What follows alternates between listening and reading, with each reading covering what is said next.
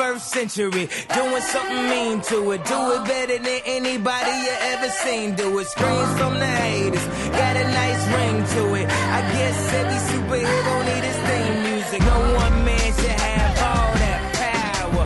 The clock's ticking. I just count the hours. Stop tripping. I'm tripping off the power.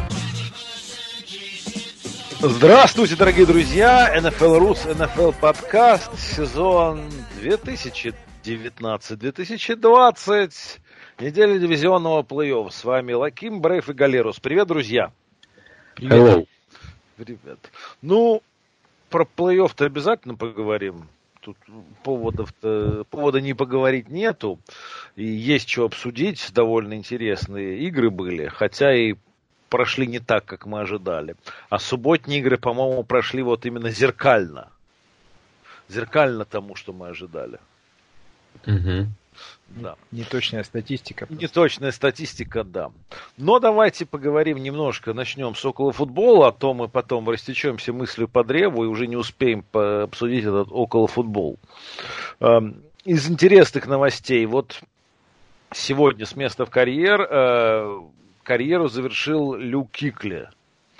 Э, большой защитник, в общем-то, один из символов э, современной НФЛ и Каролины, разумеется. Вот какие мысли по поводу его, его пенсии? Удивлены, нет? Я удивлен, хотя после того, как э, почитал, что он сказал, и в целом э, реакция болельщиков, там вспомнилось как-то совсем у меня ушло в памяти, что у него была масса сотрясений. В общем-то, это, наверное, самая э, частая причина ранних уходов на пенсию. Сотрясы. Очень жаль. Еще, еще как жаль. Я вот не удивлен, конечно, но был опечален. Вот и первое, что у меня в голову всплыло, когда вот он э, ну, объявил о своем уходе, это как раз когда он после сотряса его увозили на машинке этой, ему в слезах. Вот это вот, наверное, никогда не забуду. Грустное зрелище. Ну, а так, да. конечно, просто на пике, ну не на пике, наверное, он уже сходил с пика, но игро, игрочище. Да, обидно, когда в таком возрасте, 28 лет, э, уходят из футбола, но еще более обидно, когда это топовые игроки. Вот в прошлом сезоне Гронк, он чуть постарше, но, в общем-то, тоже не, там, в 30 лет он еще мог играть, да. если бы не травмы. И здесь Гронк, тоже... Гронк, Лак и Кикли. Какой годик mm. у нас. Да. Бакалейщик и, и кардиналы. Ну, тут справедливости ради все кардиналы, ну, я не знаю. А я, мне тоже, я по-своему, конечно, расстроен, но и по-своему рад, потому что ну, человек все-таки задумывается о своей дальнейшей жизни, понимает, что футболом все это дело не ограничится именно игрой в футбол, что а еще пара сотрясений, и неизвестно, сколько бы он прожил, и какое было бы качество его жизни после этого. И насколько сильные боли и все, все остальное происходило. Поэтому, ну, раз он, принял, раз он принял такое решение, я очень рад за него. Причем, э, если говорить о медицине, то э, практически все стало лучше, лечат уже практически все органы, но с травмами головы, мне кажется, как было там 30 лет назад, ничего не сдвинулось. По-прежнему нет э, четко, четкого понимания, какие могут быть последствия, какая вероятность, от чего это все происходит. Очень все туманно, поэтому тут э, глупо было бы как-то винить человека за то, что он решил пожить нормально. Ну, да, я тебе скажу, что с травмами головы, наверное, даже хуже стало, потому что скорости столкновений увеличились. Ну, наверное. Я не знаю, хуже или нет, но именно с точки зрения медицины, да, то есть мы, мы видим, как-то как какое-то время назад травма колена могла вывести, ну, закончить карьеру, в принципе, человеку. Еще там какие-то травмы серьезные, но все это неплохо продвинулось и лечит уже здорово. Но вот э, сотрясы лечить не умеют, потому что, в принципе, никто не знает, что это вообще, какая у них природа, по сути. Повреждение мозга, а, а что, как бы... Все ну, пока не... это туман. Да, ничего хорошего в этом точно, совершенно точно нет. А в этом смысле тоже вспомнился, вот э, Саши обсуждали защитник Сан-Франциско Крис Борланд, да. который э, решил... Да, он решил завязать после одного сезона, причем очень хорошего. Очень хорошего, да. Все ждали, что он будет сменщиком Уиллиса, а он ушел из футбола. Нет, ну тут... Не, ну, ну их можно понять. Вот все, что Андрюха сказал про травмы головы, сейчас это все более животрепещущая тема. И понять людей, которые получают по головам там, в каждом втором розыгрыше, там, лайнбекеры, особенно лайнмены, их можно понять. Ну, тем более у всех разная восприимчивость, и, ну, не зря же у него было столько сотрясений. Я не думаю, что это там только невезением каким-то объясняется или э, ну, какими-то игровыми ситуациями. В этом смысле плюс-минус у всех одинаково. Э, ну вот к нему эти сотрясы липли сильнее, чем к другим, поэтому вдвойне понятно. Ну, я думаю, что это они липли еще и потому, что он игрок хороший, читал игру, и он находился все время там, где надо. Поэтому они ему прилетали. Чуть, чуть более бездарному защитнику он бы меньше оказывался там, где надо. Да нет, ну, Рэй Льюис отыграл карьеру имел не хуже, и и стеклов у него не меньше, и игра а... не стала более жесткой. Ну. Да, просто раньше никто не обращал внимания на сотрясение. Ну да, не, ну даже вот э, ребята из драфт-класса Кикли, типа Лавонты Дэвида и Бобби Вагнера, они с, так с трясами не мучаются. Нет, я думаю, это все очень тут от генов зависит. Индивидуально все. Да, очень индивидуально. Ну да, ну да. Ну, кстати, вот такой вопрос. Э, Hall of Fame? Mm. Ну, глядя на его послужной список, я думаю, что да. Э, в общем-то, все чекмарки, которые мы обычно выделяем, ну, он, он был лучшим на своей позиции в какое-то время.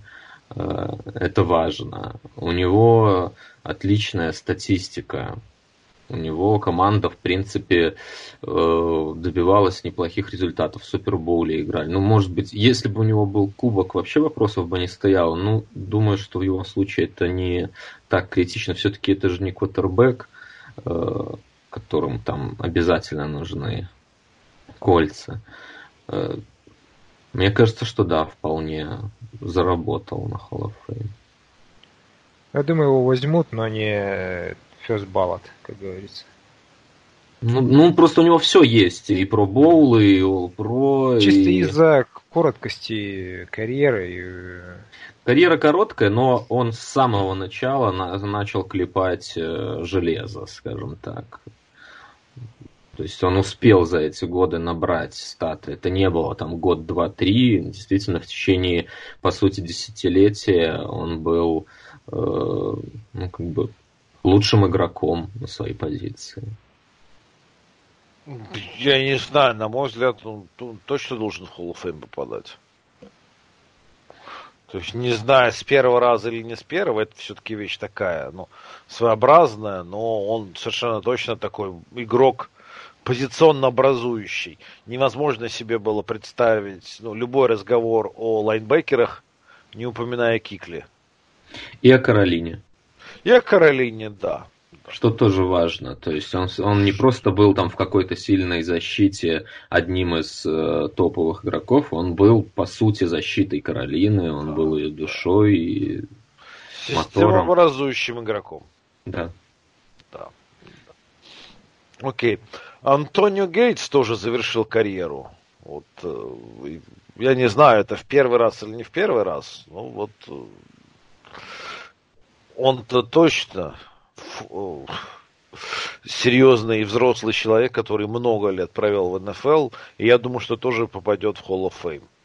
Что думаете? Он, конечно, но ту, о его уходе сейчас говорить как-то не особо хочется. Он Мне кажется, что это уже давно произошло. Да, он в тумане уже несколько лет. Просто да. чисто физически сейчас закончил, видимо.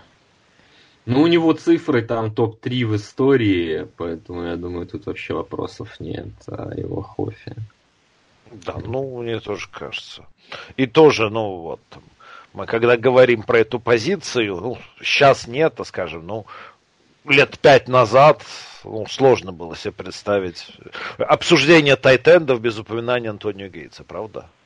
Конечно. У него, у него как раз была очень долгая карьера. Долгая, славная карьера. Да. Безусловный хофер. Да, безусловный хофер. А назначение тренеров, подожди, в принципе, что у нас тут назначили, то мы в прошлый раз уже обсудили или, не, или нет, я вот запамятовал. Назначение тренеров в Giants, в, в Dallas. Или не обсуждали? Да, да, Даллас-то мы точно обсуждали, что с Гарретом распрощались и пригласили. Да, Giants выбрали очень странный вариант, конечно. Э, через очень много ступеней прыгнул Джадж, на мой взгляд. И, ну, он там давно работает с Бельчиком. И Бельчик его вроде как очень сильно рекомендовал.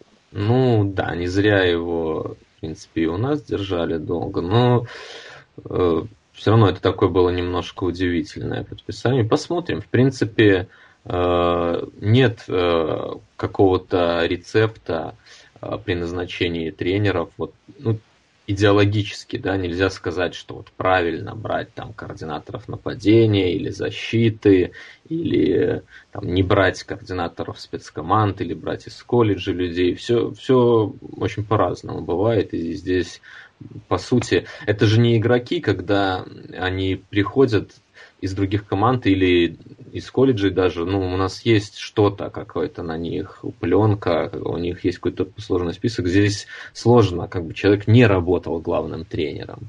И сказать, как у него получится, невозможно так сразу. Но это был сюрприз большой. Среди всех подписаний, наверное, самое э, такое удивительное. Ну, в целом, скажем, если у людей которые были координаторами спецкоманд. Пока до этого был только один человек, и это Джон Харбо, и, в общем, не так и плохо вышло. Ну, Джадж работал и с принимающими у нас, то есть он не, он не только спецкомандами занимался, он, в принципе, ну, Бельч. Ну, в целом, он более известен как... Ну, да, это его был официальный титул, но там у нас очень э, сильно переплетены эти должности, и э, Беличек ценит как в игроках, так и в тренерах такую многофункциональность, так скажем. Часто меняются они там позициями, поэтому раз он его рекомендовал, ну, наверное, что-то он понимает в футболе. Ну да. А тренером Кливленда стал бывший координатор нападения Вайкингс Кевин Стефанский. Ну вот, э, поздравляю. Ну, это, наверное, один из горячих был кандидатов, э, насколько я понимаю. Раз он, э, как мне кажется, его многие, многие куда прогнозировали, и достаточно было понятно, что он уйдет. Ну, тут тоже вопрос, кто прогнозирует. Если там Твиттер прогнозирует, это одно. А если менеджмент команды, это немножко другое. Ну Мы да, можем ну, я... в большей степени за Твиттером следить. Я просто про то, что это как раз не стало сюрпризом. Э, Стефанский румурился много куда. Но меня больше вот удивило, что самые горячие координаторы так и не были никем взяты. Это типа этого Роберта Салеха и Биеними из Канзас-Сити. А вот Стефанский пригодился. Ну, понимаешь, Стефанский-то был финалистом и, в общем, э, выбором э, Деподесты в Кливленде еще и год назад. Просто владелец тогда поверил э, Дорси и, назна... и выбрал Китченса. То есть Стефанский-то на... должны были назначить год назад. Ну, тем более, значит, они... Это там выбор аналитика. Получили своего человека. Да, поэтому, ну, по посмотрим, как будет. Правильный выбор или нет, ну, слож сложно сказать. Са, ну, Салих тот же самый, он был вроде как в финале выбора в Кливленде. То есть, ну, видимо, хорошо показал. А с, с и, этим, и Магдип, Магдип Веньямин... тоже туда ездил, да? Ну, да. Ну, я думаю, что Макдэниелс, в общем, крепко все-таки себе карму испортил э, перед моноклем с Индианаполисом. Ну, не карму, а репутацию. Я ну, сказал, я в данной ситуации, да. Было. Ну, репутацию испортил достаточно крепко. Да. да. И не факт, что просто... Э, мы же тоже говорим, ну, когда про назначение, они же еще представляют какие-то команды тренеров, которые они, кого они хотели бы пригласить, с кем у них контакты. И далеко не факт, что после этого финта с Макдэниелсом бы... Ну, то есть у Макдэниелса очень хороший набор тренеров далеко не факт. Потому что все же, всех остальных-то людей он, по сути, кинул. Они же пришли в Индианаполис под него, а он туда не пришел. Там... Ну, я не знаю, в этом году, мне кажется, он даже особо не рассматривался. Когда он там уже куда-то поехал, по, по факту все должности уже были разобраны, там, по сути, только Кливленд оставался, и все это... Не было по нему такого ажиотажа, как в прошлом году и близко. К тому же у нас нападение плохо играло в этом году. Все, все одно к одному, вряд ли он... Все на ихнюю. Да. Ну, он когда оставался, наверное, знал, на что идет, поэтому тут сейчас последствия. У всего в жизни есть последствия. Вот. Безусловно, безусловно. А, в э, новый класс Hall of Fame, раз уж мы говорили, приняли тренеров и телеведущих, э, экспертов э, Билла Кауэра, экс-тренера Питтсбурга, и Джимми Джонсона, экс-тренера Далласа и немножко Майами. А, Саш, ну ты по Кауэру выскажись как-нибудь. Что Я на самом деле по, по этому поводу что хочу сказать. Дон Кариел, бедняга, в честь которого даже нападение названо, ждет уже который год, когда его в Hall of Fame в конце концов позовут. А эти ребята, причем он уже был финалистом несколько раз, его просто там на втором этапе отсеивали, и он так в него не вошел. А этих ребят с первого раза просто в дополнительный класс пригласили, и вот он, они попали в Hall of Fame. Мне вот за Кариела больше обидно. А... Ну, ты понимаешь, э, я тебе скажу так – по Кауру вопросы, а для меня удивительно, что Джимми Джонсона только сейчас взяли в Hall of Fame. Карьеру он закончил давно, э, успехи его, по-моему, очевидны, и это очень крутые успехи. До сих пор не так много тренеров, таких как он. Поэтому мне странно, что его взяли только сейчас в юбилейный год. У него короткая была карьера же. Он гораздо да. короче, чем э, Кауэр даже.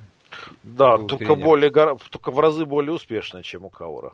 Я не могу так сказать. Ну как в разы? В разы. У них было Каура... у обоих два супербола, только он выиграл два, а Каур один проиграл. Я тоже не считаю, что там огромная разница. Это магия Далласа, мне кажется, на тебя действует. Да, да, да, я уж так точно человек, который на, большой фанат Далласа. На мой взгляд, он просто в нужное время попал в нужное место.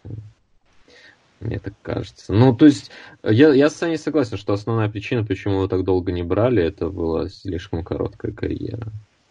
Почему так получилось, уже другой вопрос. Ну, взяли и взяли хорошо, а что, ну, что тут переживать-то? Ну, как бы... Взяли же. Ну, да. Просто сейчас получается, они же вот этим классом, это же просто дополнительные люди к Hall of Fame, которых взяли просто как в юбилейный сезон. Там 20 да. человек, что ли, включая Стива да. Сейбла, за которого я лично рад, правда, он уже, к сожалению, скончался. Это этот автор NFL Films. Да, да, да. Когда мне приходилось про него статью писать, когда он умер, но вот за этого человека я как бы очень рад, что он в Hall of Fame, к сожалению, посмертно. Вот. А э, вот этих вот взяли дополнительно, и мне кажется, вот этим прецедентом, Кауэром и Джонсоном, они больше сейчас создадут еще большую пробку из тренеров Hall of Fame, потому что вот под статы, которые есть у, Коу, у Кауэра, можно там э, туда добавить и Кофлина будет, и, и еще таких типов тренеров. То есть там опять сейчас начнется свалка из кучи людей, которых в Hall of Fame э, выстроятся в очередь, хотя они хотели вот этим классом решить проблему тех, кто раньше туда по какой-то причине не вошел. Поэтому я был уверен, что Корейл это должны взять. Такая mm. вот.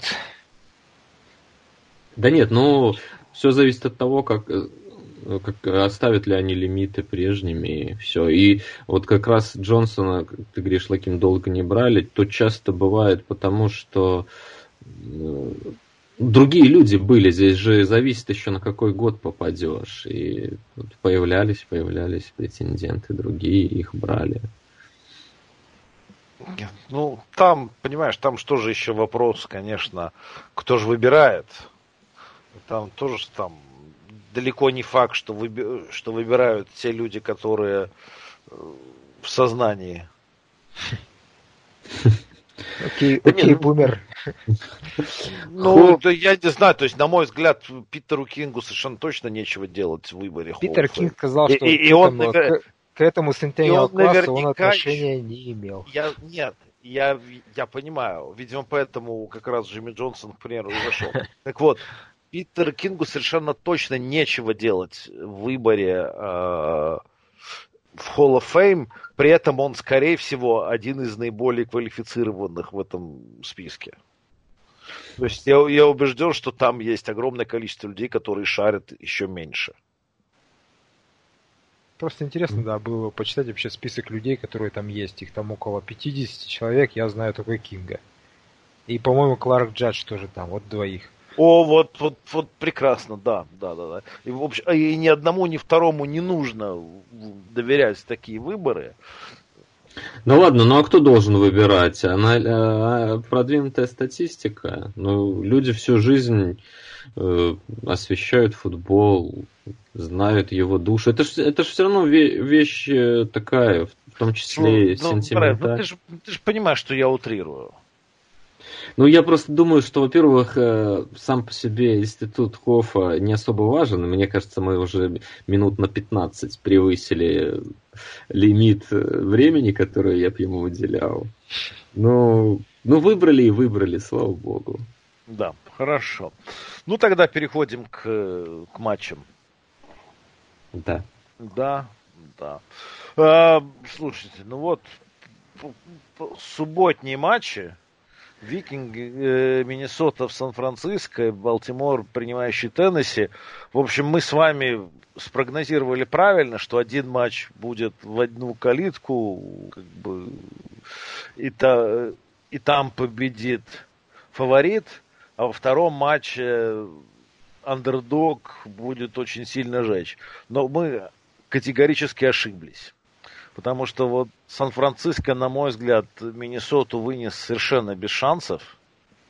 Да. И, в общем, по ходу игры, честно говоря, мне там даже обсуждать, кажется, ну, нечего. Просто, ну, без шансов придушили и все.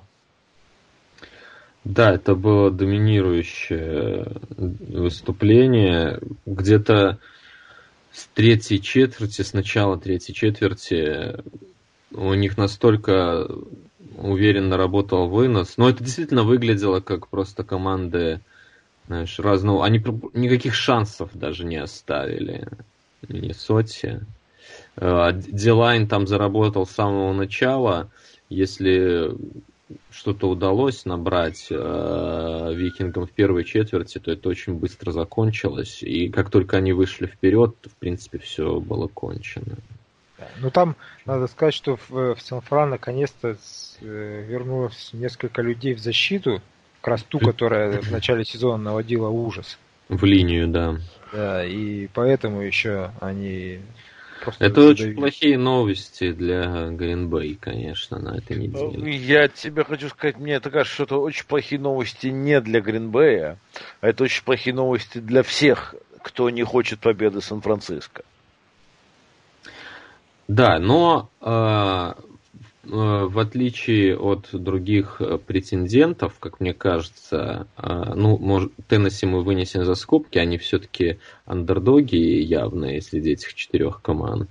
У Сан-Франциско есть при том, что они выглядят наиболее цель, цельной, такой мощной командой, у них есть большой минус – непонятно, как э, а, будет играть эта команда, если что-то пойдет не по их плану. Эта игра не может быть показательной. Это настолько э, все идеально для них сложилось, настолько игра прошла ну, по задуманному просто с Анфаном, что тут как бы говорить о том, как они придушили Вайкингс, ну да, очень уверенно придушили, но э, пусть там Роджерс выйдет э, вперед на пару тачдаунов, и уже будет не тот Сан-Фран. Конечно. С точки зрения а нападения. То есть у них, у них слабое место прослеживается очень четко.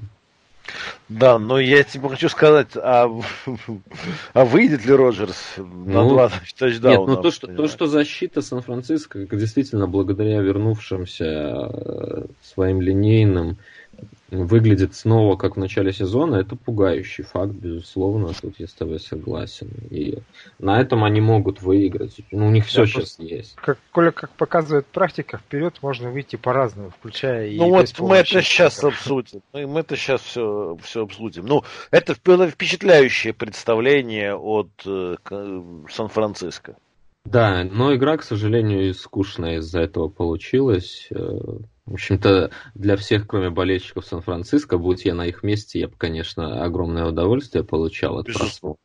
Ну, а э, другим болельщикам это было смотрено. Ну, то есть там действительно все было ясно. Тот случай, когда разрыв в счете еще был небольшим, но шансов не просматривалось уже на тот момент. То есть там вот 14-10, по-моему, был счет, и в принципе э, все, как бы с этого момента Несмотря ну, на там, понимаешь, раз. там уже удав кролика проглотил да, и да. просто переваривал. Да. Это была Шенахановщина, как она есть. Вот, наверное, для него совершенно идеальная игра. Они, у них Garoppolo не сделал два, даже 20 попыток паса, и, в общем-то, они просто, у них все получалось и на выносе, от, отсюда action работал. Ну, общем, да, и даже не пришлось там титулу каких-то геройств выдавать, то есть они просто планомерно, вот как, как, как Шенахан видит э, футбол, как он видит нападение идеальное, так оно и работало в этой игре. Ну да, сравнимо, скажем так, с, с немецким сокером. Да, да, что-то такое. Да, очень, очень методично, просто да, вот перелом, да. перемололи и все. Ну, круто. Ну, просто круто. чувствовалось, что Миннесота своего предела достигла да. в, в Айлкарде. Это как бы все. Вот. Э, Свой супербол они взяли неделю да, назад. Дальше это было бы просто чудо из чудес, если бы они Сан-Фран еще прошли. А так это вот ну. их сейчас топ, топ уровень сейчас для них. По, по этой игре... Здесь... С этой точки зрения, конечно, обидно, потому что Новый Орлеан сыграл бы по-другому, но это уже все из, из расхода, если бы у бабушки был член. Да, это не, не имеет значения сейчас. Но Миннесота еще и устала, все-таки э, там игра была непростая, и здесь вот, э, когда их защиту начали перемалывать этим выносом, ну, усталость просто с экрана читалась все вместе. При этом и, и в отыгрыш они пойти не могли, потому что, с другой стороны, доминирующая Дилайн. Ну, действительно, чудо только могло какое-то спасти. Да. Так и есть. Так и есть. Ну, давайте по второй игре. тут-то как раз все было весело. Чудо, чудо было здесь? Чудо, чудо-то было здесь, и, в общем, ну... Лучшая игра из четырех, на мой взгляд, Теннесси Рейвенс. Да, да, да. Причем началась-то по первому драйву, в общем, шло-то все, думалось, что будет идти как, как и раньше шло у Балтимора, но вот там этот, этот перехват довольно дурацкий, который произошел, и после него весьма эмоциональный текл Ламара, в общем, уже навел на мысли, что ну вот пошло не по плану Рейвенс, и в общем, ну на это было интересно посмотреть изначально. Да, еще Инграм, насколько я помню, там... Сломался в первом же, да. Ну, слушай, они весь сезон, там я, э, по крайней мере, от комментаторов, которые смотрел, я слышал, что но это будет не проблема, потому что у них есть точно такой же большой пробивной там Эдвардс, угу. все взаим, взаимозаменяние, но как только сломался, все, э, вынос они перестали использовать. То есть там раннеры же набегали, что-то вроде меньше 10 попыток выноса у них было. Да, ну там это в данном случае game flow как раз э, может, может быть тоже. Но надо сказать, что при всем э, мы можем долго анализировать, почему так случилось, но э, очень иронично, что именно Балтимор, э, реализовавший все свои четвертые попытки в этом сезоне, короткие четвертые попытки, э, здесь э, дважды, если я не ошибаюсь, да. Были остановлены. И понятно, что если говорить вот о пресловутых вероятностях и симуляциях, э, повтори, может, ну да, но регрессия здесь слишком больно их бахнула для одной ну, игры. это small sample size, ты же понимаешь. Ну, опять да. же, да, то есть это надо просто смотреть, против кого были те 8 из 8 попыток, что они не реализовывали. Одно дело там помойки типа Бенгалс и Майами драть на 4-1, а другое дело в плей-офф уровня команды. Ну, то есть тоже же. Честно говоря, ли, лично мне кажется, что э, в вопросе реализации 4.1 э, гораздо большее значение имеет, э, как ты сыграл, а не как играет. А не против кого ты играешь. Да. Может я, я не думаю, что это вообще имеет особое значение. Я думаю, что вот это как раз случай, ну вот эти две попытки, которые в целом бы по сезону им сделали 8 из 10, скажем, э, э, реализаций таких, они пришли в слишком неудачное время, вот и все. Потому что то, что они реализовали те 8, я тоже не думаю, что это была случайность, потому что это команда заточенная. Когда у тебя э, квотербек, который может РПО делать, ну, это очень сильно повышает твои шансы на четвертом. Я думаю, Харба не просто так на старости лет э, вдруг решил стать фанатом а, продвинутой статы и э, решил, что надо все эти попытки играть. Они очень много такого играли, просто потому что он знал, что у них есть для этого персонал, и у них есть ну, все возможности, у них линия пробивная, и у них мощный раннер, и отличный э, Ламар за ним. То есть, ну, как бы та команда, которая должна играть эти вещи. Ну, здесь они их не сыграли. Теннесси провели фантастически. И не думал я, что они снова выносом. С геймплан их в нападении был очень похож на... Практически это же самое. Просто, как выясняется, вот э, на футбол Outsiders как раз писали превьюшку, что защита-то Балтимора, она, по их оценкам, она плюс-минус такая же, как у Нью-Инглда, просто в сумме чуть хуже, но у них перекос такой же, они в основном пасовая защита, а против выноса у них гораздо хуже, поэтому этот геймплан, повторение его имел смысл большой. Ну, Согла- да, соглашусь с тобой. Ну, в, в игре с нами там еще, возможно, Беличек перемудрил с э, своей э, со своей любимой привычкой забирать, как бы, ну, он выбирает какое-то оружие, забирает его и предлагает команде сыграть во что-то. Мы играли с двумя высокими сейфти сначала. Очень, то есть, очень то есть Эйджи Брауна выключали? Ну, мы выключали action. Ну, а, вот так. Идея была в этом. А, не как бы приглашая их выносить, и это нам очень дорого стоило. Балтимор все-таки видел уже, как, каким приходит Теннесси в эту игру, какой, в какой форме Хенри, и мне кажется, что они пытались его как-то останавливать, но это все равно не, не сработало. Он сейчас просто действительно... Знаю, в этой игре такого ошеломительного впечатления, ошеломляющего он не оказал, как против нас, но все равно это был супер, супер перформанс для современного футбола. Конечно, он там выглядит среди этих дебеков как э, слон просто. Ну, как, как, ну, старшеклассник да, играет да. там Причем, хорошо, что ты это сказал, потому что там же в трансляции показали после того, как он бросил этот тачдаун короткий в, тибовском стиле, э, он же в школе квотербеком был, оказывается. И там показали его нарезки, и вот там он как раз выглядел как старшеклассник среди детей уже. То есть он был ну, там, причем там броски-то хорошие были у него. Ну, ты раз играл, значит, мог бросать. Но он, он действительно выглядел просто громадиной среди этих детишек. И здесь, в принципе, да, прошло ну, время... громадиной среди этих взрослых выглядит. Да, да, да. Прошло время, ничего не поменялось. Просто выросли чуть-чуть соперники, но он тоже вырос. Ну, он, он, да, он, он так по, по сравнению со средними игроками среднего размера он выглядит как если сравнивать там Мэткалфа с Эдельманом. Да, да, да.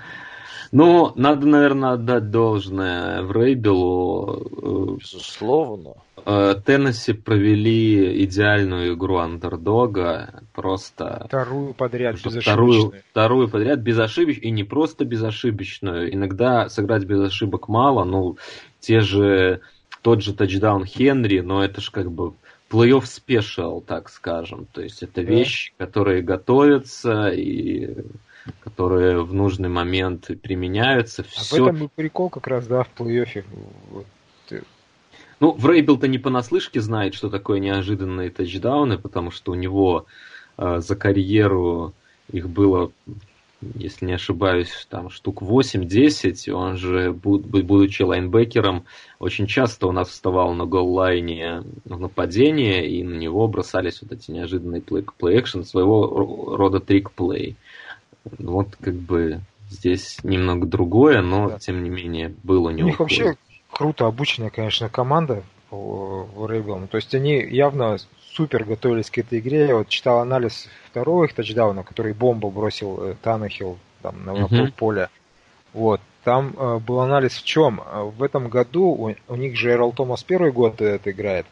И они его используют как блицера очень много в этом году. Больше, да. чем он вообще когда-либо в карьере бегал. Вот смотрел сегодня его стату, у него в этом году 15 давлений на квотербека, а за всю предыдущую карьеру 7 лет в сетке было 20 в сумме. Потому что он mm-hmm. не бегал никогда. А в этом mm-hmm. году он топ-5 блицующий квотер. И вот этот вот тачдаун, это как раз вот анализ его прихода в бокс ушел, э, у, у Балтера как раз в топ-5 два самых блицующих сейфти. Это э, какой там он? Э, Чарк, да? Второй у него, по-моему, сейфти, там, помощник. И э, Томас сам. И вот когда они оба ушли, и все, они запустили бегуна своего, когда просто некому Хамфри этого поддержать и бросили эту бомбу. То есть это вот именно работа за столом. Да, это вот это вот кабинетный пас. Это даже не то, что вот супер там Танахел бросил и пас. Это все понятно. Просто это вот этот розыгрыш его придумывали специально под эту игру. Да, э, конечно, я поражался, что они обыграли Патриотс, э, и при этом Танахилу практически не пришлось пасовать, но здесь еще меньше. Еще меньше, да. Это, это ну, очень... Понимаешь, в, в этой связи крайне интересно, что мы практически про все вот изменения, про возрождение, что называется, перерождение Теннесси, мы говорим в том свете, что вот, как сменили Мариоту на Танахила, так вот дело и пошло. Ну что, мы серьезно, ну, если бы Мариота играл так, как играл, ну, он бы не сыграл как Танахил, Танахил не сделал ничего в этом ну, такого экстраординарного. Ну, я а тебе под... скажу. Глядишь ты. Ну, для этого нужно было выйти в плей-офф. А, а сделали они это исключительно на плечах Танахила, который провел фан- фантастическую вторую половину сезона. Там, раз... там, если ее растянуть на весь сезон, это были бы исторические показатели так-то у него. У него там да. за, за пас почти 10 ярдов, ну, за попытку паса, и самый большой пас рейтинг в сезоне. Ну, ну, то есть он, он не сделал ничего выдающегося здесь, потому что этого не требовалось. Э, то есть ты и прав, и не прав. То есть э, мы не знаем, как даже в этих ограниченных попытках сыграл бы. У него все-таки два тачдауна, он там сам занес. Ну, то есть он, он ему немного требовалось сделать, ну, что что-то нужно было делать, и он сделал это без единой ошибки, что важно для андердога, просто критически важно. Ты должен выиграть борьбу потерь. Это, это как бы обязательное условие для апсета любого. И когда нужно было, сделал вещи. Потому что, ну, вот то, о чем Саня рассказывал, мы же можем, ты же можешь нарисовать это все классно, придумать, а, но если ты промахнулся, то вся... Ну да, если, да, если, я, если я пасую, то это не важно. Что, что там тренеры придумают. Это не, да. ну, даже если пасует крутой игрок, но он а, просто не, не исполнил это. Одно дело не исполнить просто какой-то пас, ну, в, в пасовой рутине, который там делаешь 40 попыток за игру, и не исполнил. А здесь на это же были затрачены ресурсы, время, то есть, ну, это ставка. Это, это то есть, тебе на такой плей нужно, ну, то есть, это определенная ставка. И здесь нельзя сыграть ее там на 90%. Она должна быть сыграна на 100%. У тебя будет один такой шанс, а потому что дальше ну, защита уже просечет. То есть это ну, разовые вещи. И ну да, и... даже сложнее такую игру провести. Безусловно. Их залажать нельзя. Да. Их залажать. Да, да. Вот. А что касается Балтимора, ну, мне кажется, они выяснилось, что психологически были не готовы. Что что-то пойдет не по их плану.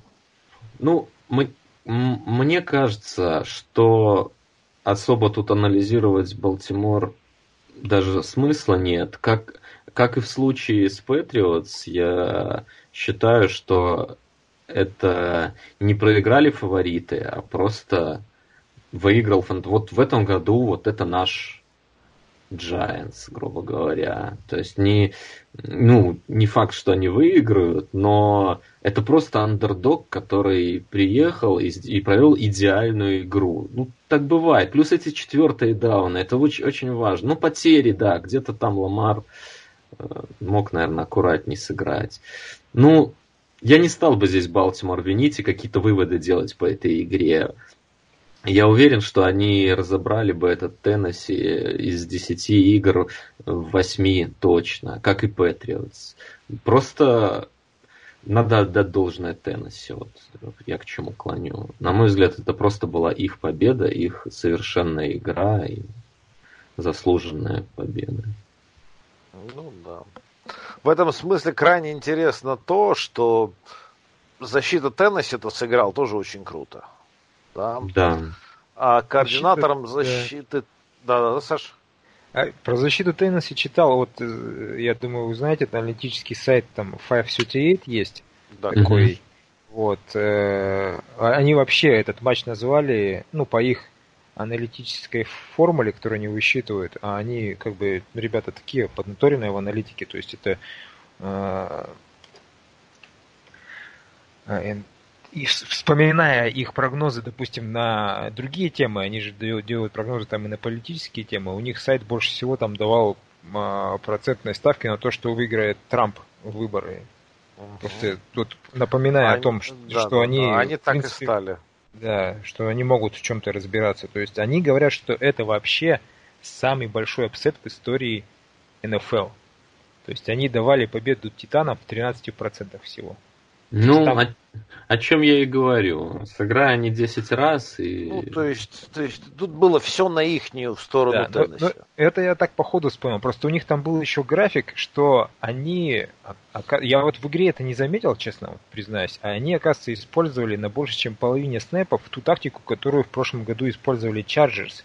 Это 6 дебеков угу. и всего лишь четырьмя человеками раш. Ни блицев, ничего.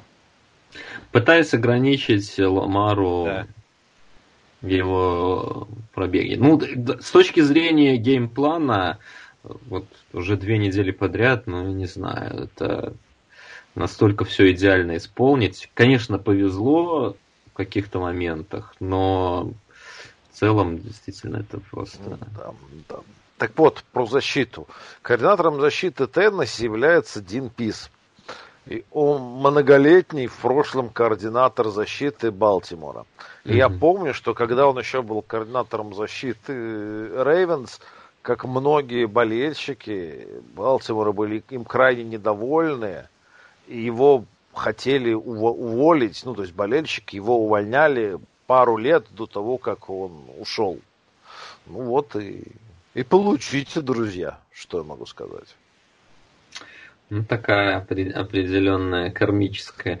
Слушай, да, ну, да, да, да, знаешь, вот если все-таки возвращаться к Балтимору и ну, я не думаю, что им не хватило настроя или чего-то, может быть. Нет, не раз... настроя. Когда, я про то, что когда пошло не так, они не смогли психологически перестроиться. Вот, вот смотри, вот мне кажется, что когда пошли, пошло не так, они не смогли не психологически перестроиться, а э, у них команда, их нападение, при том, что это в этом сезоне одно из лучших нападений, просто не привыкла отыгрываться. И ну, это да. чуть-чуть несколько перекликается с тем, о чем я говорил про Сан-Франциско. Это угу. как раз те команды, просто даже достаточно взглянуть на персонал Рейвенс. Uh, uh, у них э, на тайтендах они выезжали, ну, то есть пасовое нападение построено по сути на тайтендах. Там есть Маркиз Браун, который бегает, э, растягивает просто ввысь защиту. Но в основном это как раз э, тайтенды, которые там вдвоем, втроем даже часто выходят на поле и посередине разрывают. Э, такая игра не очень годится для камбэков. И более того, то, о чем сказал Саня, когда соперник ставит много, лайн, э, много дебеков против тебя, это просто э, начисто нивелирует нападение, которое работает от тайтендов. Потому что в обычной ситуации они могли бы наказывать за это выносом, да, но здесь вот, как мы уже говорили, все сложилось, что и Инграм сломался, и им надо было отыгрываться уже как бы особо не до выносов традиционных. То есть какие-то традиционные вещи, когда ты можешь наказать соперника за Э, легкий персонал своим тяжелым персоналом, что как бы позволяют делать тайтенды. Здесь это ну, просто негде было применить, поэтому я думаю, что они к камбэку были готовы, не готовы не психологически, а именно, как сказать, идеологически, что ли, и команда так построена. Может быть, это как раз им даст пищу на следующий сезон, что нужно там укреплять позицию принимающего, как-то немного, немного перестраивать. Так? Потому что в этом году при всем их великолепии они же почти всегда просто выносили всех. То есть очень мало было игр сложных, где им приходилось ну, превозмогать. Они очень быстро отрывались и дальше просто разрывали. Так и есть, так и есть, ты совершенно прав. Ну и, и все-таки часть их нападения это, была, это был Сваггер, а тут Свагера довольно быстро не стало. Да, да. В, в, этом, в этом смысле, да, Ламар там сидел грустный. Ну, Махомс тоже сидел грустный. Ну, давай Что плавно перетекаем тогда к, к этой игре. Это, конечно, вот, ну, в принципе, первую половину игры можно было просто, даже без комментария, под озвучку, ну, под музыку из, из Бенни Хилла. В принципе, там вот. Ну, сначала в одну сторону, все на ихнюю. А, да, но это вот как раз тот, тот случай, когда э, даже при счете 21-0 э, 20, 24. и 24 тоже 0, да. верилось, что Канзас-то может вернуться, потому что их нападение, в отличие от нападений да. там Сан-Франа и Балтимора, оно летающее. Да. Оно может очень быстро отыграть все это дело. То есть, Я... то есть никто, наверное, не был уверен, что они могут отыграть, но то, что они могут это сделать, я думаю, как бы все Вера была, да, подозревали, действительно. Да, да, Сань, я, насколько понял, тебе этот матч понравился по твоим... Да, э... мне, я думал сейчас посмотреть там что-то такое, поанализировать. Там, когда пошла эта вакханалия, это просто вот поп попкорн и кайфово, просто кайфово зашло. Э, потому что у меня в этот момент было 3 часа ночи, начинало вырубать, а тут такое веселье, просто под кайф до 5 утра, нормально. Нет, и мне, скажем так, в, в первый момент, когда счет стал 24-0, я подумал, о, прикольно. А когда счет стал 24-14, мне уж все стало понятно. Совершенно, совершенно те же эмоции. А, это вот мы говорим о том, что кто-то мог быть уверен или кто-то верил в камбэк, но когда они просто даже первого тачдауна там уже хватило. Нет, первый все все-таки еще, еще нет. Первый думалось, ну, будет рубка. А когда они сразу же, как бы, был там три вот в одну сторону и, и да, все. Вот Меня... как, как думаете, это все э, вал... Вот я просто удивлен решением э, О'Брайена.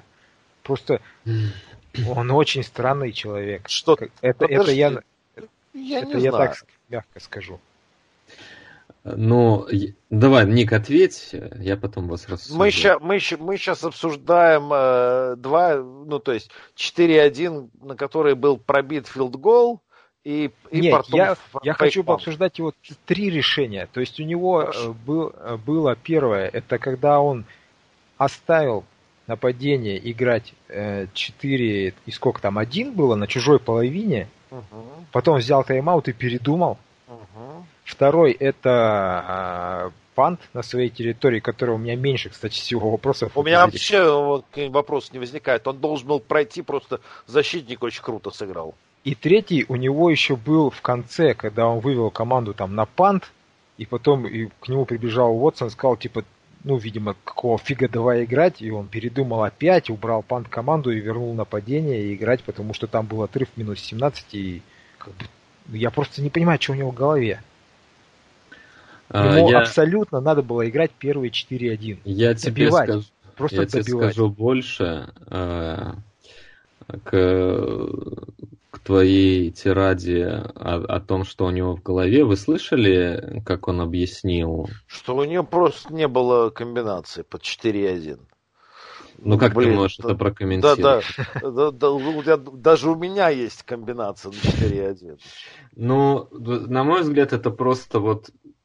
Ну, я понимаю, что, скорее всего, он э, соврал, э, скорее всего, он просто не хотел э, говорить, что у него не хватило духу сыграть четвертый. Да даже я не думаю, что даже не говорил. Просто ну, представьте даже себя на его месте. Нет, ну, ты, ну не, ты не можешь ты говорить, что у тебя нет в гостях.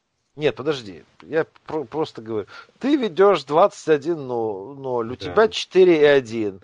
Ты думаешь, ай, все, я их да. трахнул. Уже как бы не, я бы это купил, Лаким, я бы это купил. Не, если не, бы... не, не хочу. Это на самом деле пробить этот филд-гол, это было ну просто консервативное решение и о том, что от добра добра не ищем. Да, а тайм-аут а спалить. Сейчас... А тайм-аут а... спалить зачем? Для чего? Я, я, вот я, ты очень правильно говоришь, и я готов поддержать здесь любое решение. Ты, мне он мог продать любое решение. Он мог сказать, я хотел играть консервативно, и я сыграл. И мог сказать, я хотел играть агрессивно, и потому я сыграл. И то, и то я бы понял, и вообще вопросов никаких не было. Но у тебя не может не быть гребаного плея. Ну, конечно. Ты не можешь конечно. об этом... Это настолько ужасный месседж, всем, вообще своим игрокам, э, своим тренерам. Это, ну, хуже ничего сказать было нельзя. Вот просто. Он мог сказать, что я с ума сошел в этот момент просто, и это было бы лучше. Потому что сказать, что ты вышел в плей-офф, ты приехал. Андер, мы только что говорили о том, какие должны приезжать в плей-офф андердоги, как они должны быть подготовлены. Ты приехал, Но и у тебя он нет себя не считал андердогом. Понимаешь, да, во-первых, он себя явно не считал андердогом. Во-вторых, опять же, э, то, что он сказал, это бред. Но э, рациональное зерно в этом тоже есть. То есть э, можно было сказать, что там типа, вы знаете, у меня есть, у меня было несколько плеев на 4.1, я считал, что в тот момент не нужно было полить этот плей. А, окей, это я тоже готов принять в такой ситуации, когда ты ведешь уже три тачдауна, может быть, что-то, какие-то тузы лучше поддержать в рукаве. Ну, как, ну, у тебя один плей на четвертый один. Ну, я тебе про то, что там... Ну, ну просто это начало игры. Ну, Ник, Ник здесь настолько не сходится, братан. Нет, я... понятно. Здесь просто, здесь просто нет, вот... Потому что он, он херню сказал, это же очевидно. Ну, он, а здесь очевидно то, что он херню сделал, потому что какое бы решение ты ни принял, а ты должен его принять заранее, ты должен уже быть готов к этой ситуации. Ты не можешь э, не знать, играть тебе или не играть, в панике вот этими глазами лупать. Не то, да, ты же на третьем дауне должен знать. Конечно, у тебя выходит время, ты берешь тайм-аут, потому что не знаешь, что делать, а потом оказывается, у тебя еще и розыгрыша нет. Ну... Нет, ну слушай, ты понимаешь, это вопрос вообще такой, он, э, условно говоря, люди, которые идут в казино играть в блэкджек, они, там есть довольно специфическая история, что делать с 16, когда у тебя 16 да. И то есть ты, в принципе, для себя должен вот заранее решить и просто придерживаться этого. Ты при 16 просишь еще одну карту, или ты стоишь при 16. Вот и все.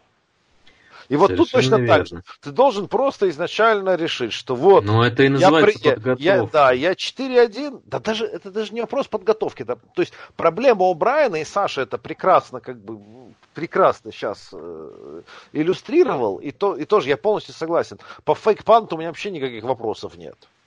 А проблема во, в тех в обоих решениях была именно в том, что он был не уверен и метался туда-сюда, что делать. А ты не должен метаться, ты должен знать. Вот, сегодня мы ну, рубаем так. Ты не уверен, когда ты не готов.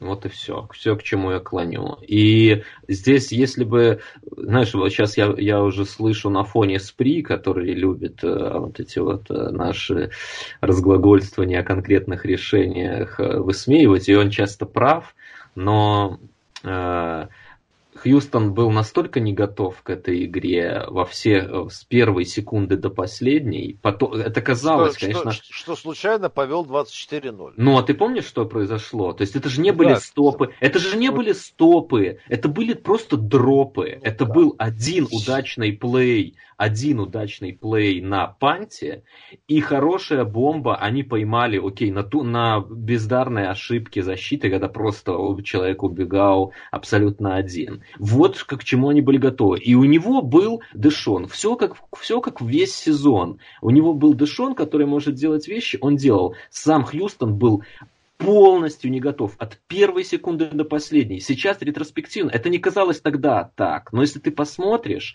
то вот то, что я, э, я не, сделал... не планирую смотреть. Нет, если ты вспомнишь, если ты заглянешь себе в память и вспомнишь, э, как э, шла игра, вот эти 7 или 8 подряд тачдаунов, которые Канзас занес, то, что было до них, ничто не показывало другой игры в нападении. Ничто. Все было то же самое, были просто дропы, какой-то мандраж или, я не знаю, недооценка со стороны Канзаса. Это уже вопросы Канзаса. С точки зрения Хьюстона, это был гребаный позор. Эта игра меня вообще взбесила. Она не имела, не имеет места быть в плей-офф, я считаю. Это просто команда это приехала, которая... Нормально, типично хьюстонская игра. Про- они, просто... все, они всегда так играют в плей-офф. Просто команда абсолютно... Ну, и здесь тебе, знаешь, когда ты, когда ты дурак, идешь, и тебе просто на голову падает преимущество 24-0, и ты даже его умудряешься засрать, причем не, причем, причем не просто... в первой половине. Да, не просто потерять, а вот в таком стиле, знаешь, вот, ну, ну просто позорище, реально. У меня, у меня другого слова о Хьюстоне нет просто. Это худший перформанс в этом плей-офф худший перформанс в этом сезоне, который я видел из игр, которые я целиком смотрел. Просто это, это комедия. То, что при, а, а, не умаляя заслуг Канзаса, это действительно офигительное нападение. Но мы все это знали. Ничего нового мы здесь для себя не открыли то, что Энди Рид умеет э, разбирать такие защиты, но у них было не было не то что плана, не то что реализации, у них не было даже намека на план. И я почему так зацепился за эти слова э, Брайана, они просто настолько полностью ложатся в канву всего остального, что он делает. Каждый плей Хьюстон Тексанс в этой игре был отражением этих слов. Это просто не готовый цирк, просто Шапито приехал играть в плей-офф. Абсолютно вылетели, им тут им не хрен делать в этом плей-офф было, это теперь уже понятно. И ну, слава общем... богу, вылетели и слава богу. Да, Просто позорище. Баффало бы интереснее смотрелись. Ну, я не знаю. Ну, мне кажется, да. В этой Безусловно, игре да. они посмотрелись интересно. Скорее они... всего, потому что там коучинг есть. Да. Ну, это был, это был не просто плохой коучинг, это, был, это было просто позор. Вот, другого слова, кроме как позор, назвать. Ну, тут ничего ну, не добавишь, не прибавишь. У них ни, ни одного ну, толкового драйва за, весь, за всю игру не было. Первый просто это был, ну, blown coverage, там, что там, любой человек бросит на абсолютно открытого игрока. Потом блок панта и дроп э, э, кикофа у Хила, это, это вот весь, весь Хьюстон, собственно все его нападения за всю игру. Ну, но нападения Хьюстона еще ладно. Тут я, я их не могу, ну, их трудно винить, когда ты, когда твоя защита пропускает 7 тачдаунов подряд. Не совсем понятно вообще, что, какая твоя роль на поле с точки зрения нападения и что тебе делать. Поэтому тут я в меньшей степени даже, ну, ну, Келса делал одно и то же. Ну, то, ну, то есть, и они играют этим новичка, этого корнера поставили. Он мучается. Ну, то есть, вот знаешь, когда, когда тебя, извини за выражение, ну ладно, короче, когда над тобой издеваются, и ты даже, не, даже попыток не, предприним, не предпринимаешь э, что-то что изменить. Ну хотя бы, ну должен, должна, должна быть хотя бы какая-то идея плана. Окей, у тебя там может не хватает, у тебя травмированный вот, там не, не сработал пасраж. Ну, много вещей можно было говорить футбольных. Что может произойти в футбольном матче? Не так, вот как мы говорили там с Балтимором. Что-то пошло не так, что-то там где-то сами ошиблись. Но у них не было даже намека на идею просто в игре в защите. Просто я не знаю, они уже уволили Кринелла, конечно, сейчас нашли виноватого очень быстро. Ну, по делам, конечно. Но совершенно откуда, очевидно, откуда там растут ноги и что не в Кринеле там суть. Ну, ну я, я, я не видел в плей-офф никогда ничего подобного. Просто настолько изнасилование защиты, которая безропотно не попытались ни блица, ну ничего, не перестроить coverage, просто ничего. Ну не знаю просто, зачем они приехали. Мне непонятно. Поиздеваться над королем блондином. Вот и ему эту надежду подарили, чтобы потом растоптать просто. Да. Взбесили ну, они меня. Игра... Э, я чувствую, я чувствую, ты так очень, ну вот... Ты очень хотел просто, чтобы они Канзас Ну, вызвали, да? это, тут, это правда, я, конечно, хотел этого, но здесь не, не о том разговор. То есть Канзас, если бы он сделал камбэк в нормальной игре, если бы вот произошло то самое Рубилово, о котором Ник говорит, которое ему почувствовалось там при счете 24-7, и потом, ну, Канзас героически вытащил, все, это был бы камбэк на все времена, круто, красиво, хорошая игра. То есть мне, у меня нет здесь лошади в этой гонке. Это же они ж не с Патриот сыграли. Я просто, ну, блин, когда ты уже с середины второй четверти понимаешь, что игру можно не смотреть дальше. Да, да, да, абсолютно. При том, что счет как бы еще к этому не располагает, но ты это уже понимаешь. Ну, как бы... Ну, это, это классический, ну, что я эту игру уже видел в повторе. Вот это. Ну, то есть ощущение, что ты это все видел. Да. Ну, с точки зрения Канзаса, что мы можем сказать? Наверное, если моментум существует, он существует вообще? Нет, конечно.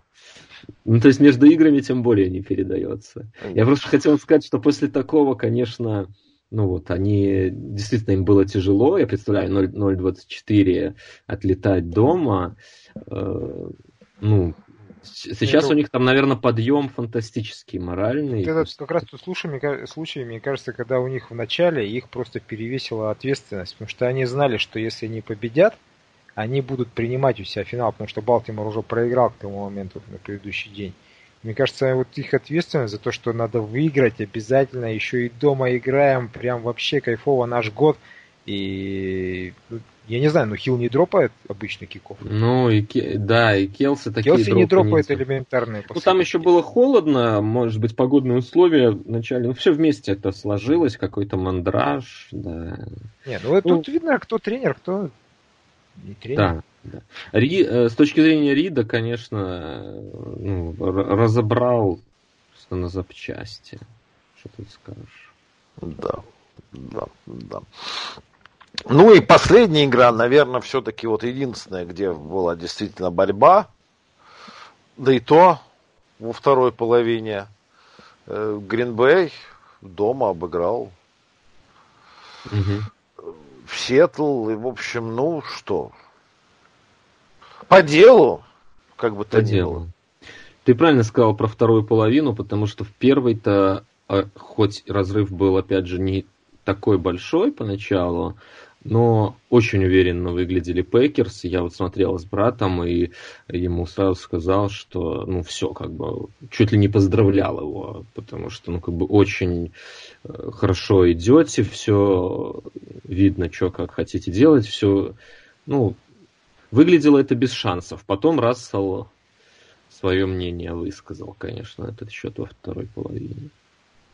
И тем не менее, все равно. Вот, ну, не хватило. Да. Ну, заслуженно. победили, и ощущение, что как бы, ну, отскочили, ну, все-таки тоже нет. Нет, нет, на мой взгляд, абсолютно по делу разобрали. Это просто, ну, они были намного более сильные. Мне кажется, из этой игры главный вывод, что Сихокс очень сильно оверперформили в этом году, и э, ну, это многие даже отмечают, мне кажется, и аналитические сайты. Они ну, выехали на Расселе Вилсоне. У них сейчас не та команда. Ну, Пекерс ну, сейчас а, просто лучше. Они просто выиграли слишком много близких игр. Да? Вот, да. Э, перформили только в эту сторону. Здесь опять могла быть такая, если бы Роджерс не зарешал на решающем. Да. И, и, конечно, надо сказать, что повезло Пекерс э, с тем, что они поймали Сиэтл без выноса, потому что, ну, это команда, которая строила свое нападение. Ну, может, и не повезло даже. Я помню, прошлый год Сиэтл играл там с Далласом в плей да?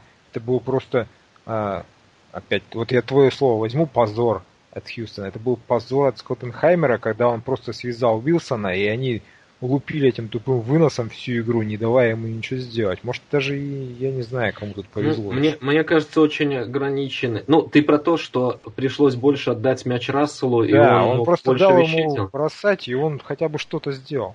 Может быть, но как раз вот по этой первой половине, в которой преимущество Гринбей казалось очень сильным. Вот, на мой взгляд, здесь разница между ними была в том, что не хватает баланса. Это были очень ровные квотербеки в, это, в этом противостоянии. То есть было видно, что оба могут просто вытащить свою команду, если понадобится. Но у Пекерс как-то все выглядело сбалансированней э, не знаю, здесь может быть даже не, не по цифрам. Ну, как-то вот ощущение было, что у них э, ну, план более такой цельный на игру, что ли, нежели у Сихокс. Ну, и говорю, в целом, просто они более сильная команда, чем Сихокс. К тому же играли дома после bye week а, поэтому закономерный результат. Я согласен. Хотя Рассел был класса, красавчиком. Вот если бы он вытащил этот матч, я не знаю, это, ну, на мой взгляд, явно, явно э, уступала его команда во всех аспектах, кроме него самого. Вот он просто пытался в одно лицо это сделать. Ну, не, ну хорошо, что вышли Пекерс, это хорошо. Это лучше для финала конфы, они более компетентная команда. И... Ой, они... я вот не уверен. Вот э, если мы помним, то Сиэтл-то обыграл уже Сан-Франциско один раз и должны были и второй раз обыгрывать. Ну, это да. У них есть их номер, как говорят. Но все равно, мне кажется, что это такое больше стечение обстоятельств. Ну, просто вот в противостоянии Гринбей и Сан-Фран лично мне интереснее будет смотреть. Я Ну, даже вот просто борьба Роджерса с э, этим пасрашем. Э, ну, там круто, просто более сильный Сан-Фран, но зато у Пекерс преимущество в квотере. Такие, ну, матчапы более какие-то... Ну, давай, давай к этому и перейдем. Первым будет финал АФК, где Канзас будет принимать Теннесси. И с одной стороны, ну, все выглядит это очень сильно в одну сторону – с другой стороны, Теннесси нам уже в этом году все доказали, и полностью лишать их э, шанса нокаутера я не могу. Ну, тем более, что они уже обыгрывали Хьюстон, ой, Теннесси, о, ну, так фу, и, Канзас. Ну, так, ну, так и Хьюстон Канзас уже обыгрывал. Справедливо, да. Это, ну, э, правда, Теннесси это делали в том стиле, в котором, э, наверное, и должны быть там и Хенри, по-моему, хорошо сыграл. Я еще, знаешь, меня порадовало от э, Симрола, которому большой привет и поздравления. Э, статистика э, Энди Рида против Теннесси очень забавная. Это не видел? У него там что-то типа 9 поражений в 10 играх последних. Что-то какая-то такая вообще без... Я даже не сразу поверил в нее, честно говоря. Э, с точки а, ну, зрения... Все, тогда расходимся. Ну, ну это такие какие-то шансы ищем для Теннесси. Ну, ну блин, ну глупо, ну понятно, да. что Канзас Генри сильнее. опять почти 200 там набегал в той игре. Да, да, вот, то есть они, они выиграли именно так, как, в принципе, ну, должна для них сложиться игра, то есть э, тут же рецепт, ну, мне кажется, настолько очевидный, да, уже все это сто раз проговорено, держать Махомса на бровке, контролировать время э, за счет своей атаки. Ну, они это все могут, потому что если есть какое-то слабое место у Канзас-Сити, это легковесность фронта. Они, конечно, намного лучше стали, чем в начале сезона в этом плане, но все равно какой-то шанс, э, мне кажется, прослеживается. А с точки зрения матчапов, самое интересное будет, как вот они прикрытие построят. Потому что это же не Балтимор, тут у... совершенно другой подбор исполнителей Канзас-Сити. Вот как они будут строить свое прикрытие, вот лично для меня это будет главная интрига в этом матче. Ну и так, кто победит? Да Канзас победит. Ну, давай скажем, давай опять скажем, что да. Канзас на удачу Теннесси. Да, э, Саш. я, я хочу, чтобы прошел Канзас, uh-huh. но в этом случае мне, честно говоря, пофиг кто, потому что если пройдет Канзас, это как бы мой такой э, wish list а если Теннесси, то я вот я вот честно признаюсь, вот э, как Андрюхов сказал за Симрола, я рад за него чуть ли не как практически за себя, что у него команда просто жжет там в этом году. Сколько там он намучился уже это медиокрити ну, да. постоянного смотреть, ну это же невозможно. Просто если они пройдут и дальше до конца, просто я буду просто счастлив. Зачем? Окей, окей, окей. Приятно. Ну вот, да, я, я тоже, конечно, хочу, чтобы Теннесси вышли, но не, ну, но, но, это маловеро... но, но это маловероятно. Ну, конечно, Канзас очевидный фаворит дома, все, все понятно здесь. Ну, знаешь, здесь еще что прикольно, что Теннесси придется столкнуться, ну, действительно, с тремя настолько разными атаками. Ну, у нас, в принципе, атака это весьма сомнительная. Да. Здесь э, вот две подряд лучшие атаки сезона, наверное, это Балтимор и Канзас, но при этом они такие разные, и вот, ну, вот это очень интересно, как, как им... Ну, видишь, они идут по нисходящей. Э, от, от Патриотс получили 13 очков, от Балтимора 12, так что Канзас наберет 11. Прекрасно было бы, конечно. Чтобы они сами больше, чем 11. Да. А с другой стороны, для Супербола потенциального, ну, конечно, Канзас там ну, более привлекателен, что ли, вы, вывеска будет повеселее, наверное. Ну, ну я да. бы за Теннесси, конечно. Да. Ну что, переезжаем Канзас, в NFC. Потому что мне, мне вот за Канзас, а. и еще почему я за него а, мало того, что хочет, чтобы Махомс выиграл, мне хочется, чтобы он Трой, я очень не люблю Троя Экмана, как многие знают. Э, и мне хочется, чтобы он ему утер нос, потому что когда он в прошлом году получил MVP, э, Эйкман там в, в Твиттере гребаном написал, что э, да подумаешь MVP, разбудите меня. То, то есть типа там Махомс такая пустышка, MVP, что MVP, разбудите меня, когда он перстень выиграет, короче. Мне очень хочется, чтобы... Э, Может быть, раз будет, а кто в этом году Супербол э, комментирует? Не, не Фокс, нет? Не знаю. Кому достался? Ну, я не помню уже. А, ну, нет, ну, поним, нет, ну, для меня, как бы, ну, то есть, для меня выход Канзаса в э, Супербоул, это как вот для Саши выход Балтимора в Супербоул.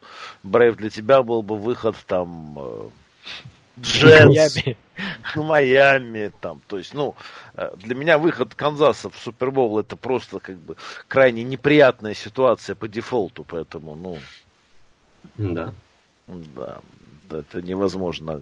Go Теннесси. Да, в NFC переезжаем, где Санта-Клара будет принимать Гринбей.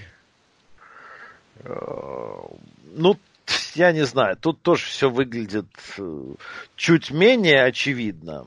Ну, но... сильно менее очевидно, Ник, ну, ну все. Я же. не знаю, я не знаю. Тут все-таки Сан-Франциско произвели очень серьезное впечатление своим уничтожением Вайкингс, и по сезону в целом они шли хорошо, уверенно. И обыгрывали они Гринбей достаточно крупно в той же Санта-Кларе. Да.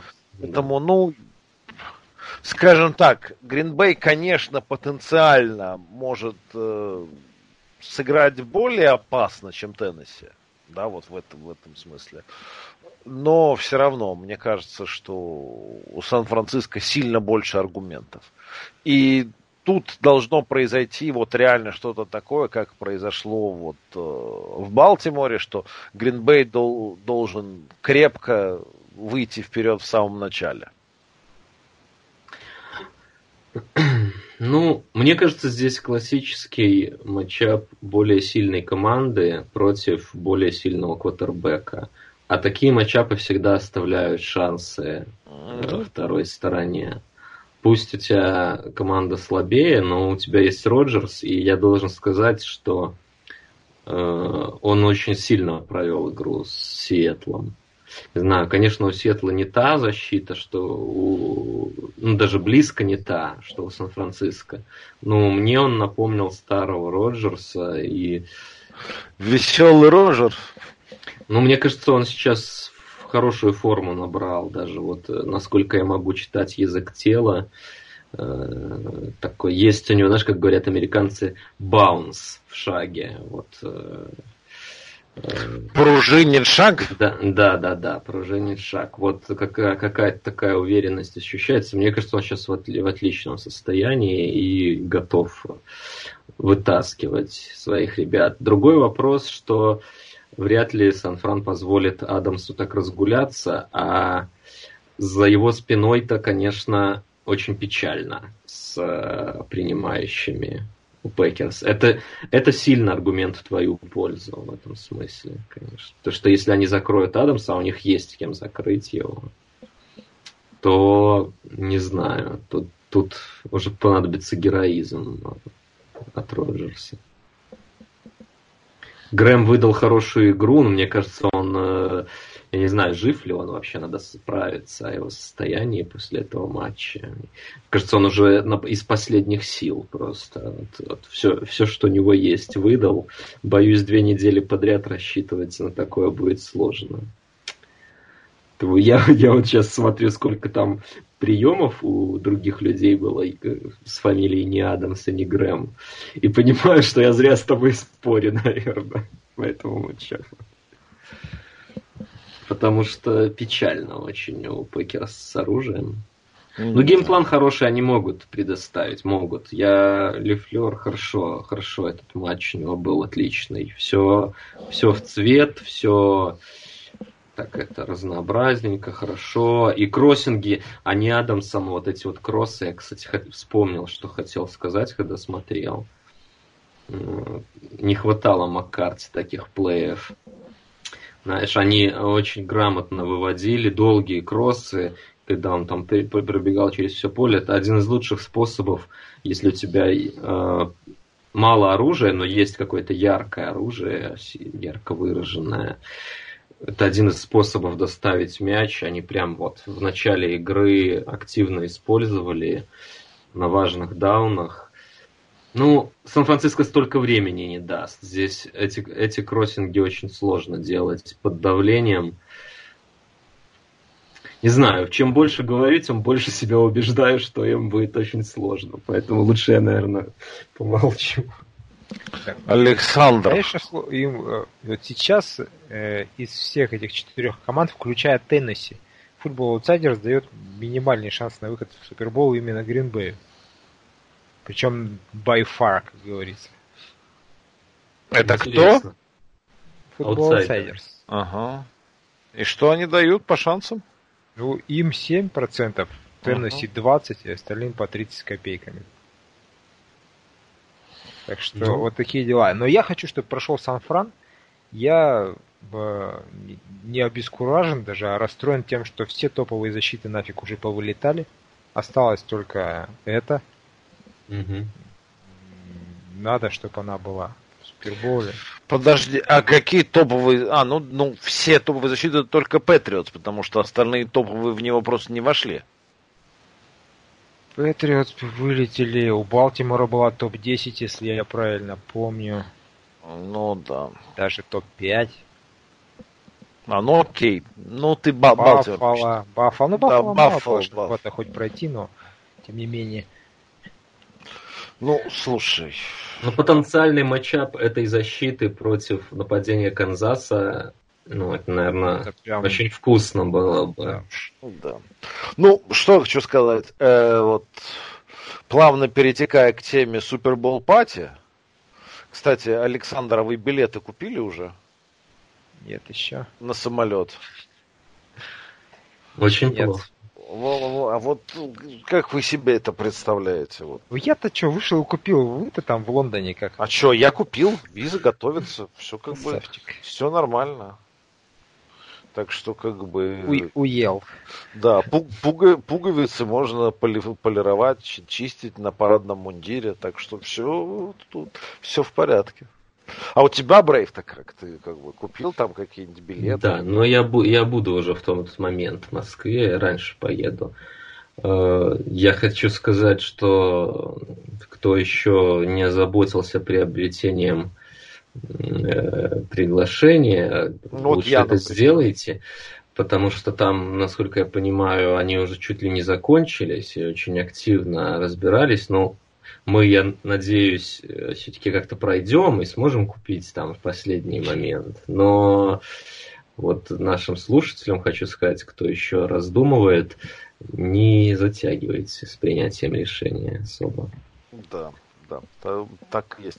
Но вот я думаю, что Лехе Печатнику вот все-таки ему бы больше хотелось, чтобы Пекерс Канзас были. Ну, конечно, конечно, какие вопросы. Пекерс самая выдающаяся фанбаза русскоговорящих. Из, из, из оставшихся четырех команд.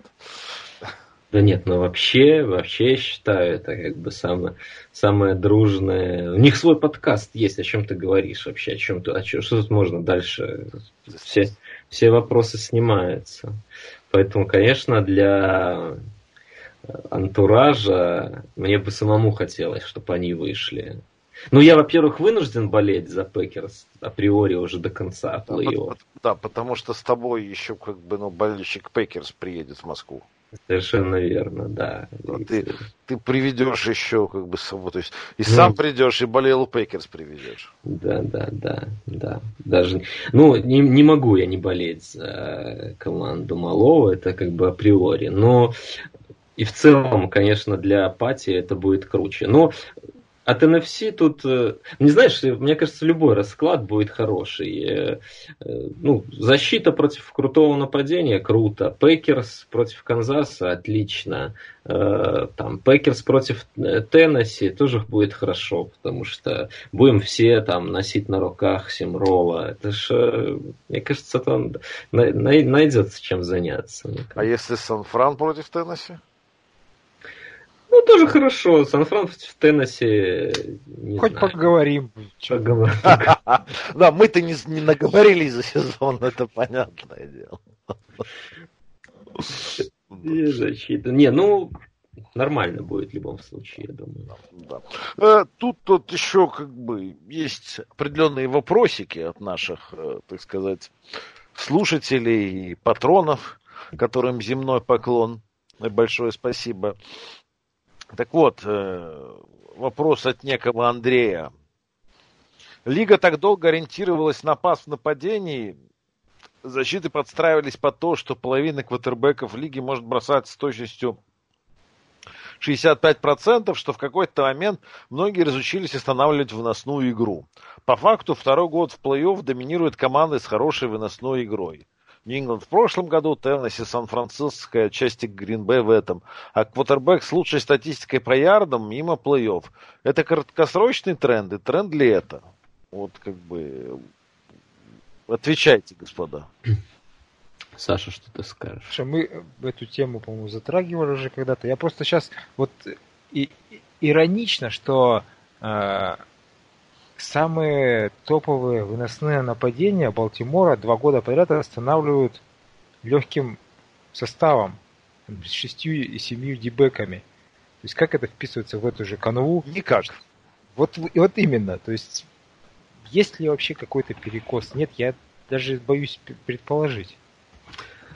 Ну, все-таки вопрос, мне кажется, достаточно своевременный, учитывая бенефис Хенри, и он как раз выглядит, э, как э, мы уже говорили, старшеклассник среди этих э, новомодных защит. Ну, скажем, такая его игра против Рейвенс двухтысячных не очень представляется мне хорошо. Поэтому в каком-то смысле... Ну, без, без, ну, безусловно, начнем с того, что правила были другие. Его бы весьма крепко в голову били через плей. Ну ладно, раннеров можно бить и сейчас. Ну, все равно не акцентировано.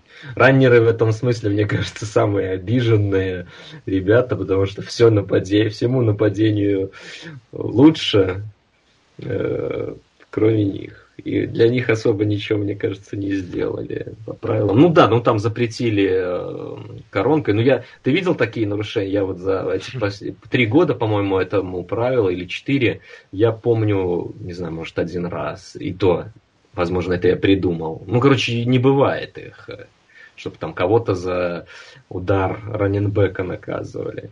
Поэтому бьют их. Просто бьют слабее, потому что бьют... игроки сами слабее, они легче. Да. Сами игроки легче. Ну, лайнбекеров посмотри, современных. Сейчас играет вот э, у того же Канзаса Мэтью этот, по сути, лайнбекера играет. Ну, многие так и делают. То есть э,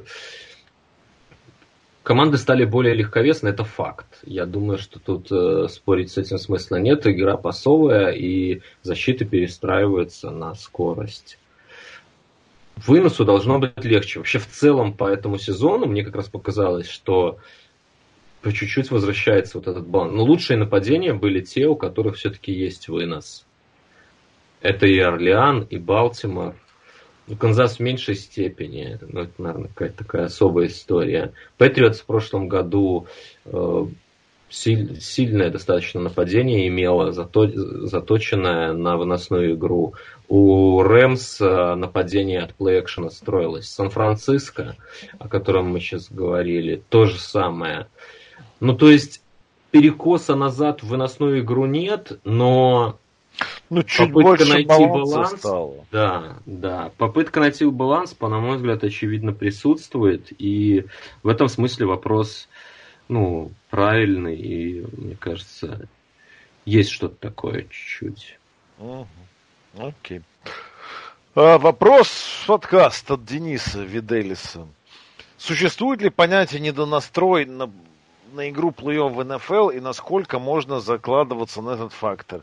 Я думаю, что недонастроя не может быть. Может быть либо перенастрой, либо отсутствие должной подготовки, какого у Билла Брайана. Мне нечего добавить даже к твоему ответу.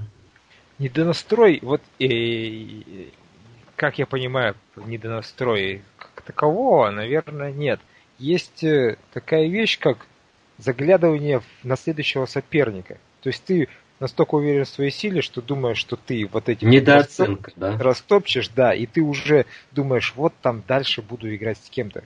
Как было с Балтимором вот этим же, который только что вылетел, как было с Питтсбургом, который Джексон Виллу проиграл, да, они уже говорили, что они там ждут, что они с нью будут. Вот такие вещи вот я верю. И тогда игроки, когда они задумываются об этом, они играют не на 100%. Просто берегу, берегу, берегут себя под игру с Нью-Ингландом, да? Да.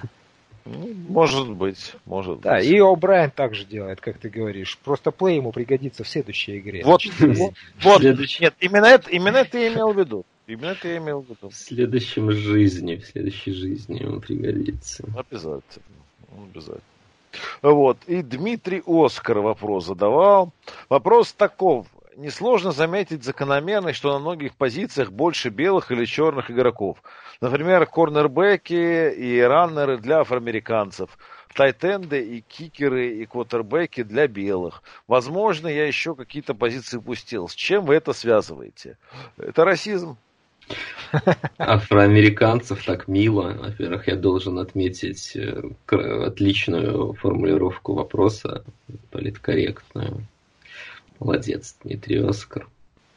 Да. Ну, мне кажется, здесь действительно такой перекос есть. Э, ну и кроме как физиолог, ну а чем объяснить? Э, афроамериканцы быстрее бегают. И, и чаще более атлетичны. Выше прыгают, да. Я вот на фоне вот как раз Сейчас... Они плавать только не умеют, но в футболе я, не надо. Я бы добавил к этому вопросу, знаете что, вот сейчас много шума идет из-за того, что вот нанимают тренеров и везде ноют о том, что слишком мало diversity из э, да. тренеров. Все белые, белые, белые. Вот насколько это вообще оправдано или нет? Потому что все пишут, что да сколько можно, почему одни белые? Есть ли вообще в этом проблема? Я вот не вижу проблемы. Потому что ну, команды нанимают тех, в кого верят. Люди верили во Флореса, его наняли. Какая кому нравится? Да хоть он зеленый был бы, его бы наняли. Нет, Саша, это все-таки больше вопрос про то, что, э, что меньше шансов предоставляются. Вот, вот, и, вот и все. Ну, я, я понимаю, что это кому-то может не нравиться, и, ну, к сожалению, это так. В лиге-то вообще непотизм процветает. Ну, то есть, вот там условный Брайан Шоттенхаймер, он, в общем, тренер-то и координатор нападения, и не, уже не первый раз, только потому, что он получил такой шанс изначально, будучи сыном Марти. Да. И та же самая история с Шенаханом, который, безусловно, прекрасный координатор нападения, талантливейший и очень хороший главный тренер. Это уже все Райан, Райан и Филлипс там, ну там но, дофига но, примеров, но, да. все как бы, ну вот он получил шанс быть этим и возможности только потому, что он был сыном Шенахана. То есть проблема да. тут в большей степени в непотизме даже. Да. И у черных э, тренеров у них само Связи понятие меньше. непотизм, у них, у них просто меньше связей. В какой-то момент, разумеется, нарастет критическая масса и все, и все будет. Но на данный момент, к сожалению, это не так. Это не так. Да. Просто меньше хороших, качественных э, чернокожих координаторов, чернокожих тренеров. Я не думаю, что по факту они менее талантливые. Наверняка нет. Убежден, ну, нет, что конечно. настолько, а может быть даже и, и, и больше. Просто, к сожалению, на данный момент вот, ну, их меньше, и у них меньше связей. Да. А то, что э, в Америке об этом э, очень много шумят, и нам это может казаться чрезмерным, ну, я уже говорил несколько раз, э, тут нам даже нет смысла заглядывать. Э, ну, мы этого не поймем просто. То есть, да, это знаешь, просто это... Это, это, не, это не наша история. Мы это не поймем по двум причинам. Во-первых, у нас вот такого расизма, в общем, нигде не, не было. Да. Это... И это, это главная причина, это, собственно, основная. Ну, сыр... У них 50 совершенно... лет назад негров не пускали в школы.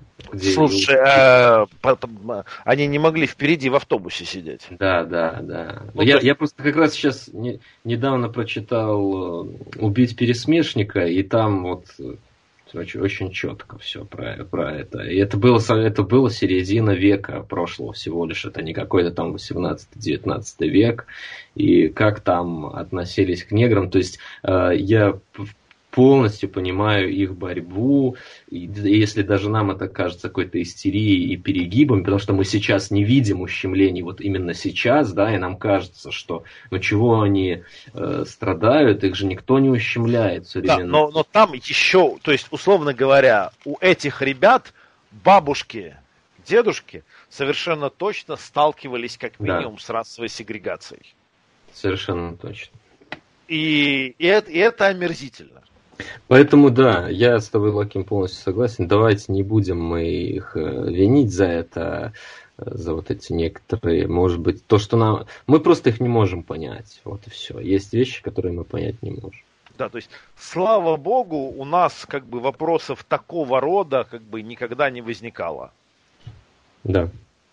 Да. Поэтому, поэтому вот, господа. Ну что ж, спасибо большое. На этой оптимистичной ноте. На этой оптимистичной ноте, о том, что нам на самом-то деле повезло. Мы с вами смотрим топовую, лучшую игру с мячом. Да. Чтоб там кто другой не говорил, самую интеллектуальную игру. И давайте наслаждаться. В этом сезоне осталось только три спортивно значимых игры. И давайте проведем их так, чтобы нам не было мучительно больно за бесцельно прожитые годы. Да, сэр. Аминь. Да. Спасибо и пока-пока. Пока. Счастливо.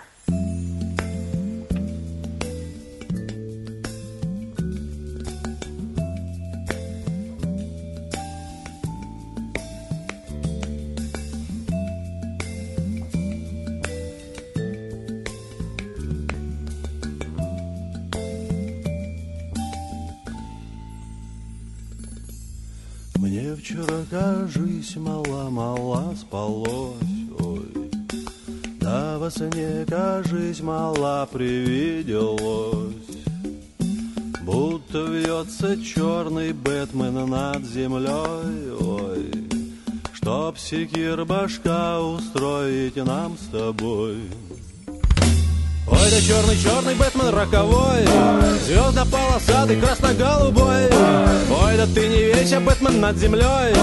Кыш поганый, брысь нечистый, я не твой.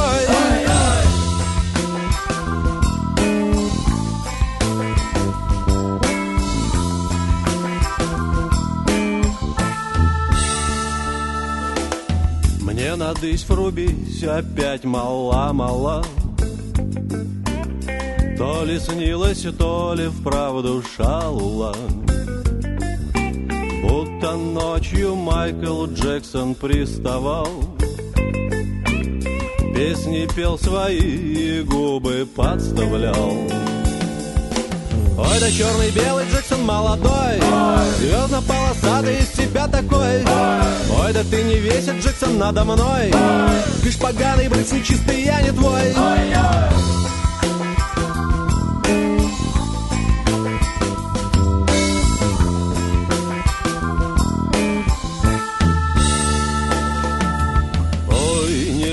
типа, братцы, больше жить. Как мне это все мало-мало забыть. Типа ночью Майкл Тайсон приходил Чуть мне ухо басурман не откусил Ой, да черный-черный Тайсон удалой Звездно-полосатый из себя такой. Ой, да ты не вейся, ухо не кусай. Кыш поганый, брысь нечистый, не замай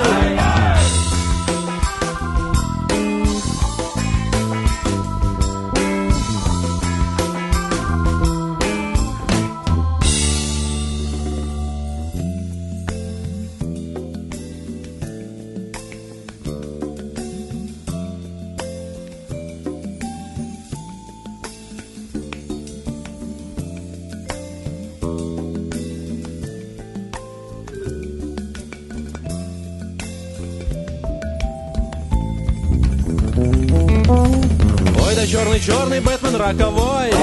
Ой, да черный, белый Джексон молодой. Ой, да черный, черный Тайсон удалой. Ой, да вы не ведетесь, суки, надо мной.